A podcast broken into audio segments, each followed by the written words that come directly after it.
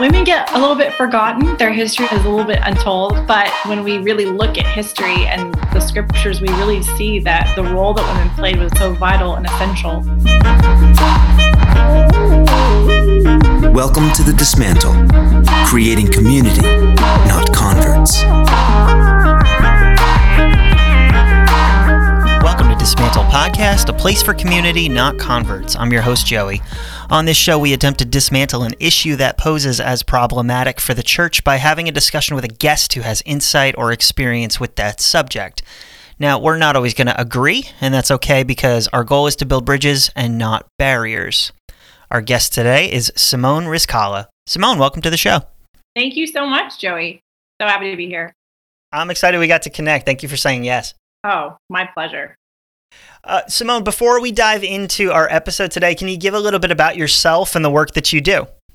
Oh boy, sure. Well, I guess uh, a little bit about myself. I'm a first generation American. So my parents are Armenians from uh, Cairo, Egypt. So if you've ever seen the movie My Big Fat Greek Wedding, that's very, very similar to the kind of life uh, that I've lived, at least uh, growing up. And uh, right now, um, at a, a big surprise, um, I ended up doing professional church work, if you will. And my latest gig is with this organization called Endow, uh, which stands for Educating on the Nature and Dignity of Women.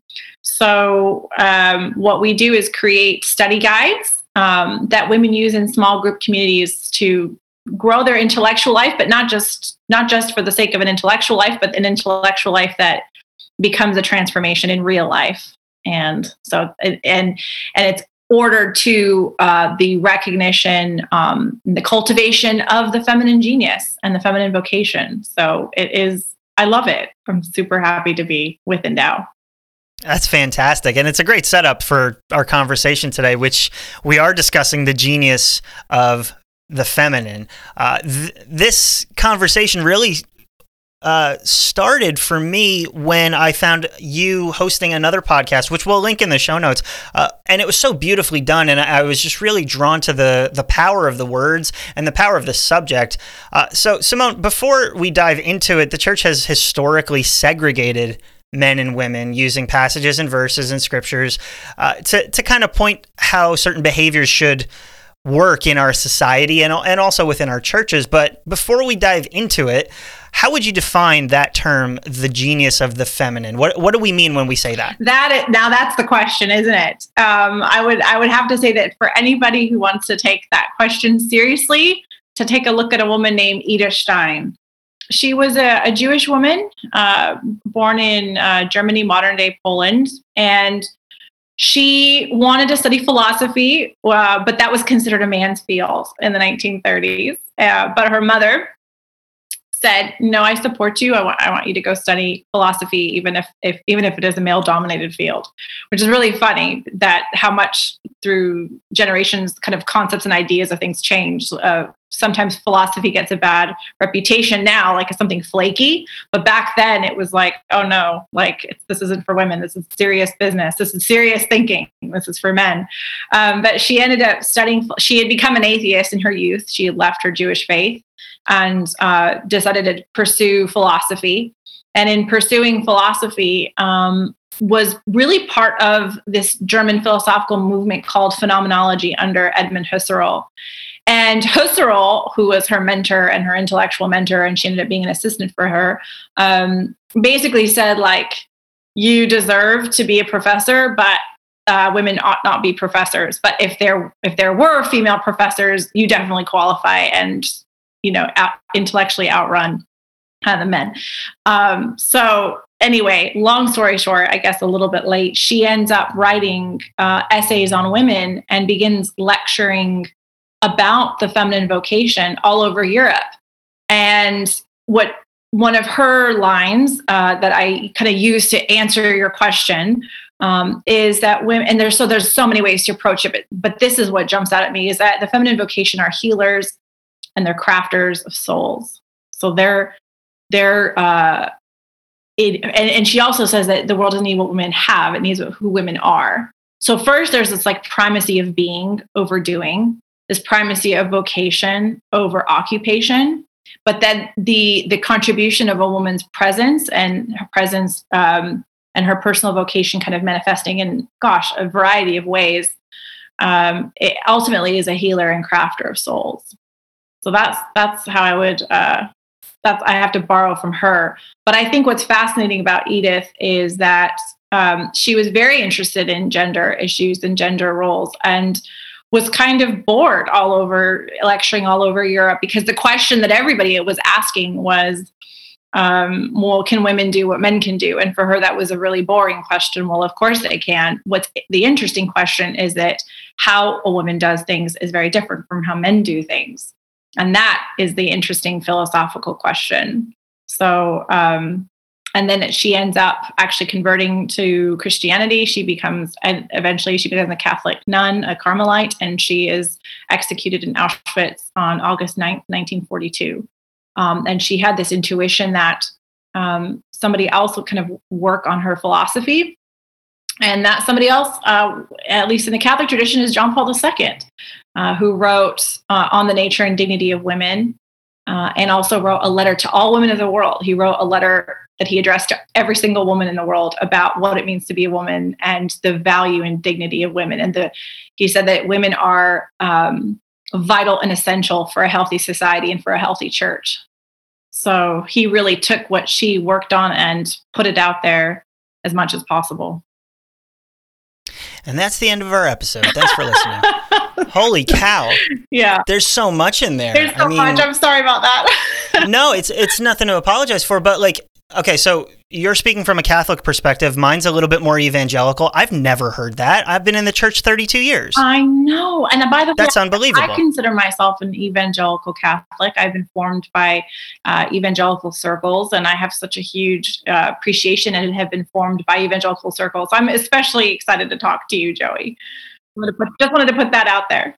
No, I, I appreciate it. And, and the more we do this, I think the better we both and we all become. Yes, Yes. So, so speaking to that, you had mentioned, uh, you know, some of the historical need to speak to the importance of women. But as we look to some of the uh, the history, um, we do see the focus is on the disciples. The focus is on the apostles in Acts. We literally have a book entitled that. But what role did women play in that early church? Yes. Well, I mean, thank i mean thank god for women otherwise i don't know that um, the apostles work could have extended as as as as impressively as vastly as they did so certainly we know that that jesus i mean god created women and men with dignity period right um, but jesus really treated women with this radical dignity and really elevated who they were. And we know that just from reading the scriptures and scandalizing the Pharisees and, you know, all these stories. And he had Mary Magdalene in his little posse and the crucial role of his mother. And so we see that women um, really latched on to the dignity that Jesus uh, treated them with and then like ran wild with it. And so the primary drivers of you know the Roman Empire's conversion was women um, so it was men v- very much in the hierarchy and in like the official titles and officially in charge, right? But it was so much of the behind the scenes role of women that were driving that history. And that's such an interesting story. I, I, mentioned Mary Magdalene because, it, at least in the Catholic tradition, her title, what she's remembered as, how we celebrate her in the church, is the apostle to the apostles which is a supreme honor. Um, that even though you know we have a papacy and we have apostolic tradition and so forth, but it is Mary Magdalene who is remembered as the apostle to the apostles, and the reason is is because she was the first to witness to the resurrection. So she was the first to encounter the resurrected Jesus, and then she ran and tells the you know the apostles, "I have seen the Lord," and so she's the first evangelizer to them. So that is where she gets that title. Uh, she also has the title of the first witness to the, to the divine mercy. Um, so she, you know, women get a little bit forgotten. Their history is a little bit un, is a little bit untold. Um, but when we really look at history and the scriptures, we really see that the role that women played was as John Paul II said, so vital and essential. And I, I'm remembering now as I'm speaking to you this meeting that he had with the College of Cardinals in 1987, which you see the sea of men, right? The, the sea of churchmen, hierarchy, very intimidating. And uh, he begins that meeting saying, All this is possible because of a woman. And he's referring to, to the mother of Jesus because she said yes. She said yes. And this was her personal vocation, this was her role. But she, in her saying yes to the angel Gabriel that she would conceive the Son of God, um, every, all of this newness that we all experience, the newness that Christianity brings, was possible. So I, I, he, he, you know, he really, he really wanted to bring out in modern times um, the essential role that women play.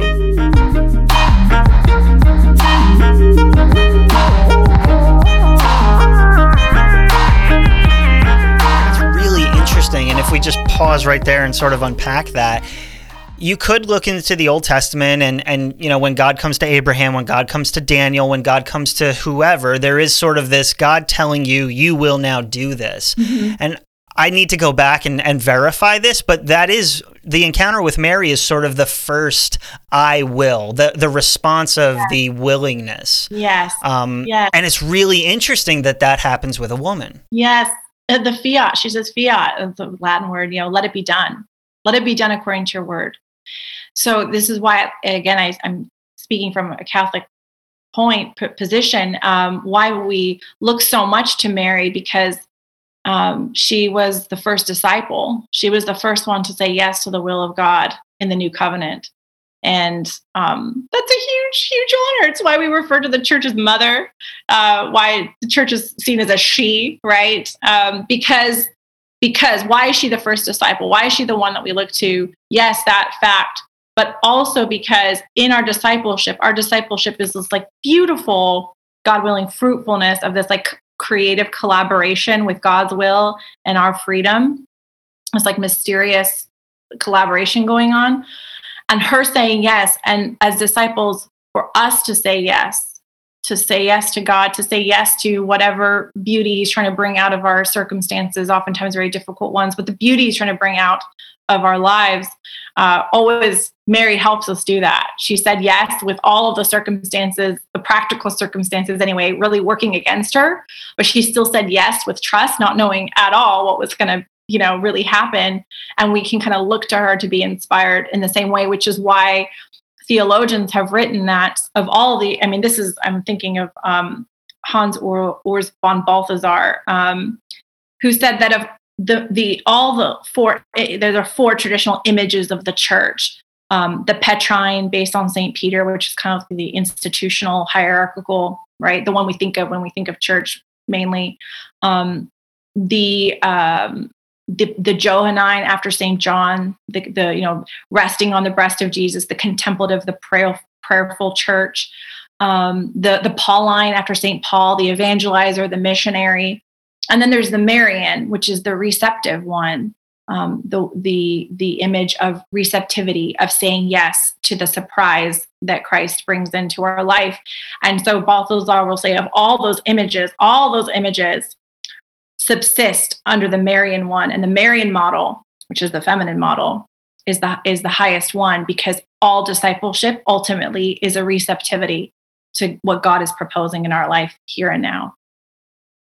It's fascinating. Yeah.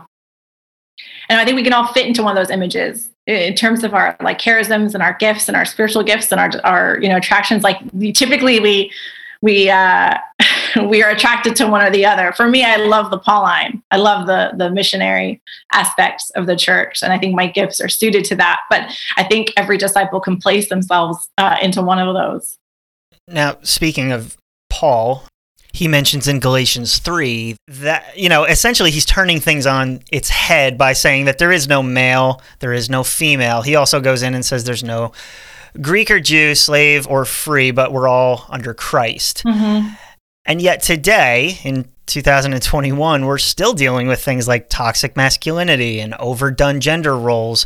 Uh, and we see that in the world, but we also see it in the church. Mm-hmm. Why do you think that this doesn't hit us? This passage doesn't really affect us the way that it potentially could? Well, I think I want to understand, Joey, what you mean by um, what was that phrase you used? Um, oh, yeah, sure. Over overdone gender roles. Yeah. What do you mean by that? So, so understanding gender roles. Uh, you know, f- first of all, you have to ascribe to a gender role. Like because you're a man, you do X. Because you're a Oh, woman, you right. do X. yeah. and then deciding that you don't want to do those, so you swing the other way. And I think personally, there can be a balance between sensitive and strong, and Yeah. you know you can go down the list, right? So Yes, if you yes. if you decide that you're just going to stick to one, and then you're going to overdo that in an attempt to not be Yes.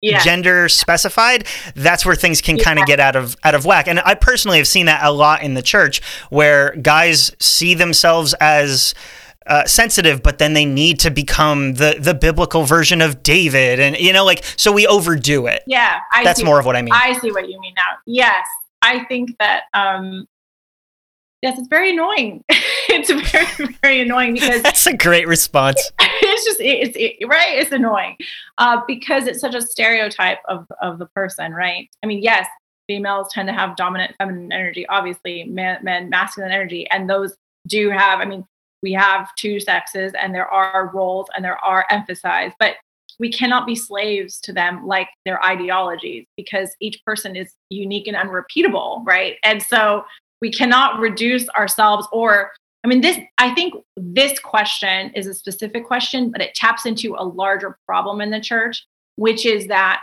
we reduce Christianity to an idea. But Christianity is not primarily an idea or an ideology or a political system. Christianity is an encounter with the person of Jesus who blows up all of our categories. So, so the I think this question um, is one one way in which the reduction of the gospel has like really tangible consequences. So uh, going back to Edith, I mean, Edith will say that yeah, there she she even wrote about you know qualities of masculine the masculine genius um, that are different than the feminine genius. But again, she's not reducing men and women to occupation, but to vocation and to feminine and masculine souls, but not in a stereotypical way. And I think what you're saying, I've seen it happen where like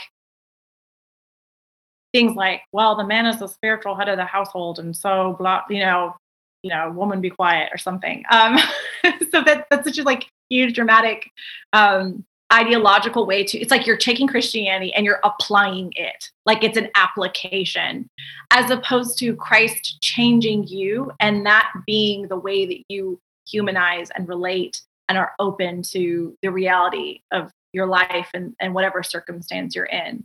So i think your question is a good one that taps into like my big pet peeve that the gospel is often reduced to ideological you know or ethical you know moralistic uh, emphasize, or on the other hand, like sentimentality and like therapy and emotions and whatnot. And instead, this is like the, the constant, dynamic, super intense, emotionally draining encounter with Jesus Christ and letting that dominate, you know, what I do and who I am.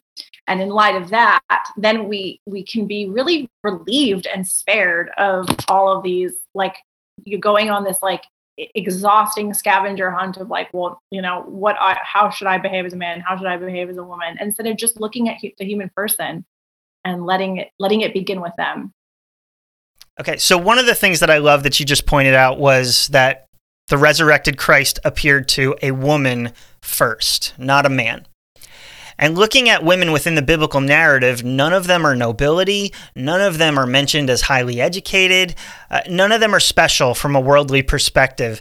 And I say this because if you're going to appeal to someone about the uniqueness and amazing quality of your new religion, so to speak, the breakaway from Judaism, you'd want to talk about the characters within the narrative and, and how special they are, right? But that's not what we find within the story of women throughout the Bible and the church. Does that like how should that affect us as modern followers of Jesus? Like what what's the implication of that? yeah i mean i think um i think what you're asking is is that perhaps um the church has adopted like a very worldly attitude in trying to appeal to like influencers and celebrities and uh, important people to get all the cool kids in the club but like jesus was literally befriending the least um I mean, women in the early church had zero legal rights. Uh, their testimony meant nothing in court. Um, they were frequently unpreferred by their fathers and aborted. So, like, there's archaeological sites of um, aborted baby girl fetuses, and you know, all, all the all of that. So, it's it's one of those incredible, incredible paradoxes of our faith and history and reality that the women whose testimony, whose witness literally meant nothing in the empire, their testimony, their witness become the most powerful force in history uh, in the Christian faith and in Western civilization. So, I mean, if you want to take a minute to think about that, that women being, you know, not even second class citizens, but not even considered people at all, literally property, um, then become like the drivers of the church and the drivers then of history and the drivers of Western civilization. That is an incredible thing to wrap your mind around. And he did it, uh, and Jesus did it through uh, the method of hiddenness. Um, so I think in the church, like moving forward, you know, this you know this new millennium that we've entered into, that we we cannot be afraid of being small and hidden. What that requires, I think. Now, I'm going to quote Edith Stein again, and she says that if a woman's presence is really going to foster this uh, incredible dynamism and change in whatever her circumstances, she must be deeply rooted within herself, and namely to be deeply rooted within Christ. For us, we have to, as men and women in the church, for us to really be able to hear the subtle voice of the Holy Spirit, we have to be deeply rooted in ourselves and deeply rooted in Christ. And oftentimes that isn't about social media followings and influencers and all that is really the the subtle voice of the Holy Spirit saying, turn here to the right or to the left. Um, we cannot be afraid to be small. It is from hiddenness and smallness, the mustard seed, that everything, true, true things emerge. And maybe you feel the same way, Joey, but you see all these like Christian things, again, like this Christian bumper stickers, like big things but then like so little fruitfulness and discipleship.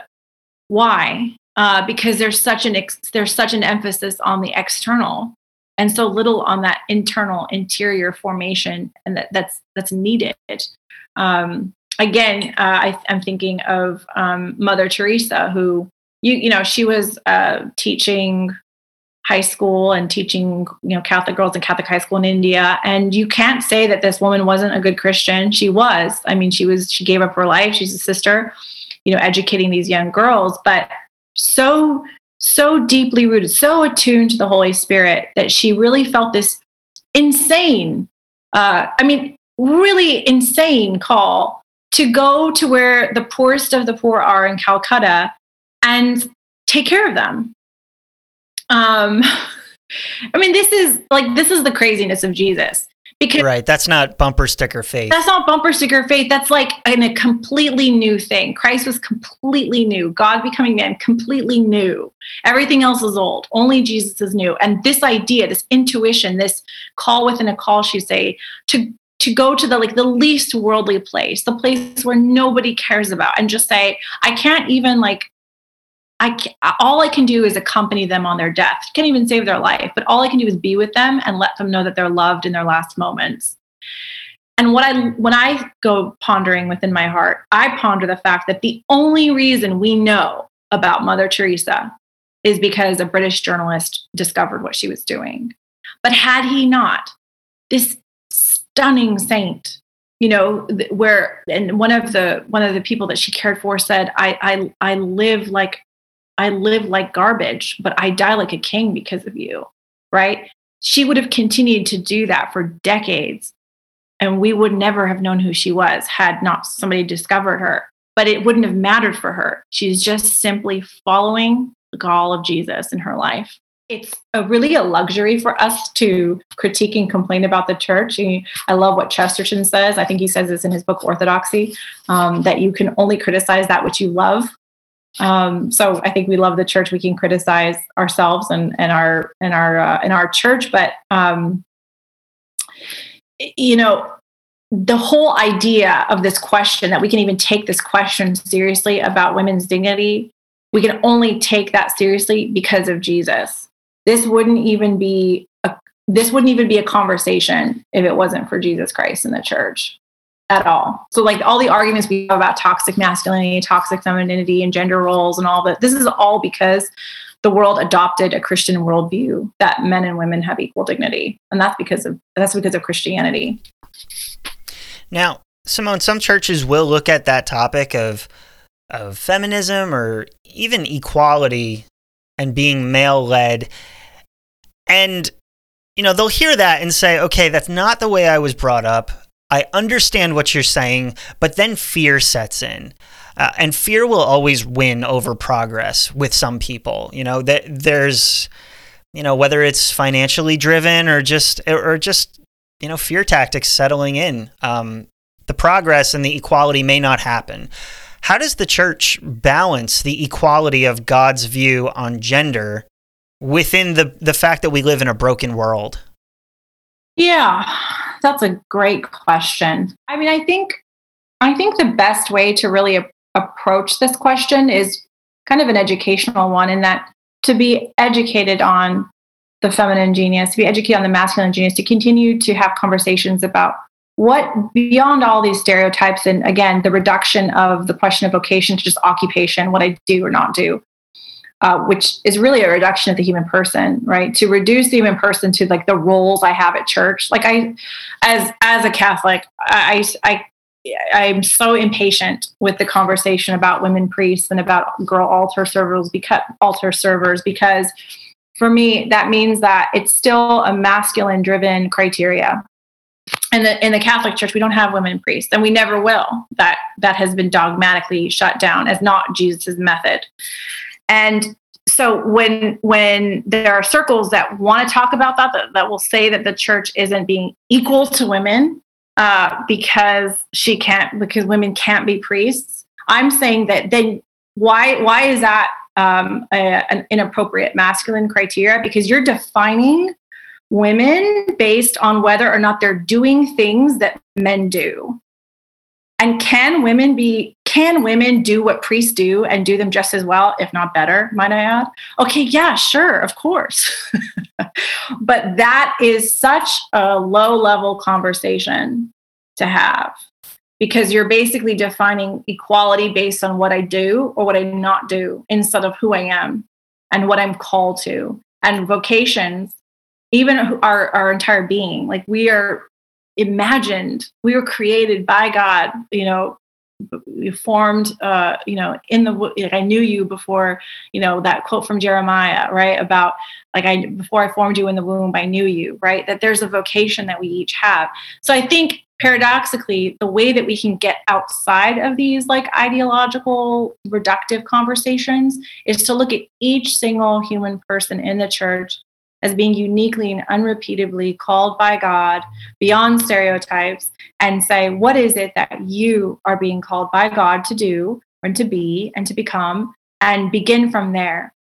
Because, gosh, if I read all the books about what it means to be a woman, or men, all the books about what it means to be a man, I'm again becoming um, ideological. I'm, I'm having other these other ideas kind of impose on me, something that in fact is already embedded within me.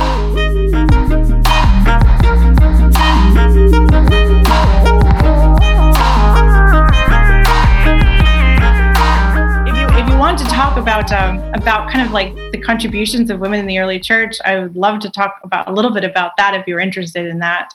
I'm I'm very interested. Can you give uh, and especially if our listeners are are intrigued about okay, what is that? But I don't even know where to start. Like, could you give maybe just a, a toe in the water as to some of the contributions that we're not even aware of with women in the early church? Yes, absolutely. Um, the again, like we look to um, the mother of Jesus as kind of that first disciple, the first one to conform her will to the will of God and to allow radical newness to enter history in Jesus. Um, and then another main player, Mary Magdalene, right? The first, the apostle to the apostles, right? That very elevated title, uh, the first witness, divine mercy. And then, of course, you know, anyone who's familiar with Acts and the scriptures can see like various women mentioned in there and named.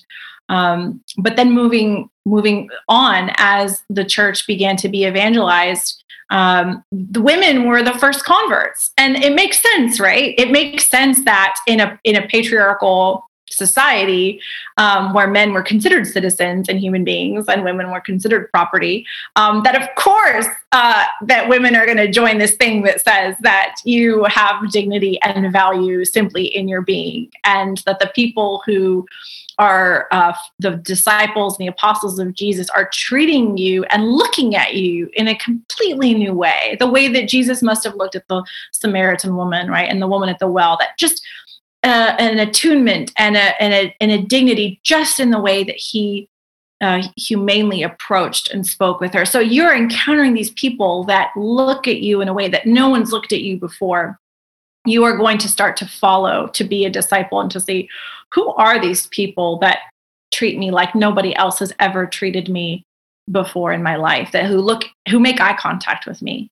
Um, anyway, so there's that. Of course, the women were going to be the first, first major converts, and then you know, if all the women are going uh, and they're you know to become Christians, uh, pagan men also start converting, and and that's also very uh, kind of funny to think about because yeah, this is where the the influence of women is so so powerful that men really become noble and elevated in front of a woman who has has um, a firm grasp on on her influence and her authority and her dignity. So there's a, there's that. And then during the plagues, the ancient plagues, uh, Christian families took care of each other and they took care of their pagan neighbors completely gratuitously. And even when um, pagans abandoned their own families and you know their records of like pagan doctors who you know knew the plagues were coming and knew how sick people would be and just like leaving the city and leaving everybody behind christians were staying and taking care of not just their own but their pagan neighbors. So in front of such kindness i mean in front of such charity and love um, it's again um, not surprising that so many pagans converted that way too. And even before Constantine legalized Christianity um, at the Edict of Milan in the 312 right already he was he was really legalizing a religion that had already started to take shape and form and convert in massive amounts which is stunning when you think about not just the fact that uh, that the that the culture that Christianity was born into, but also the fact that, that Christians were persecuted for centuries for, for longer than America's been a country were Christians persecuted in the Roman Empire. And yet, in front of such horrific tortures, discriminations, and martyrdoms, the church still continues to flourish. Um, and you have saints like Saint Agnes, you know, who who was 12 years old and who was brutally murdered. Um, but what a stunning witness that she would not, um, when she was a child, would not give up her uh, fidelity to Jesus. And people like Saint Perpetua, who actually, um, her and her slave, uh, Felicity, both converted, and it was illegal. It was at that point it was legal to be a Christian, but illegal to convert to Christianity. And she was wealthy um, and was willing to give up not just her wealth, but in her status, but uh, also her child. I mean, so she her her family would bring her baby to breastfeed the baby in prison you know, and and Felicity, her slave, was pregnant. Um, and yet, I mean, what do you love more than your child and your family? Not to mention, you know, you have wealth and status, but in front of Jesus, none of that mattered. Not that it didn't matter, but none of that uh, could compare to the fact. And she was brutally, brutally murdered. Um, and so the her the she prophesied actually. You'll love this. She prophesied over her own martyrdom in prison. She had dreams and visions of how she would die. So, you know, these kinds of these sorts of women were hugely influential. And at a certain point in in the church and in the empire, uh, stories of people of people like Saint Agnes and Saint uh, Perpetua and others just like took. I mean, they were so popular.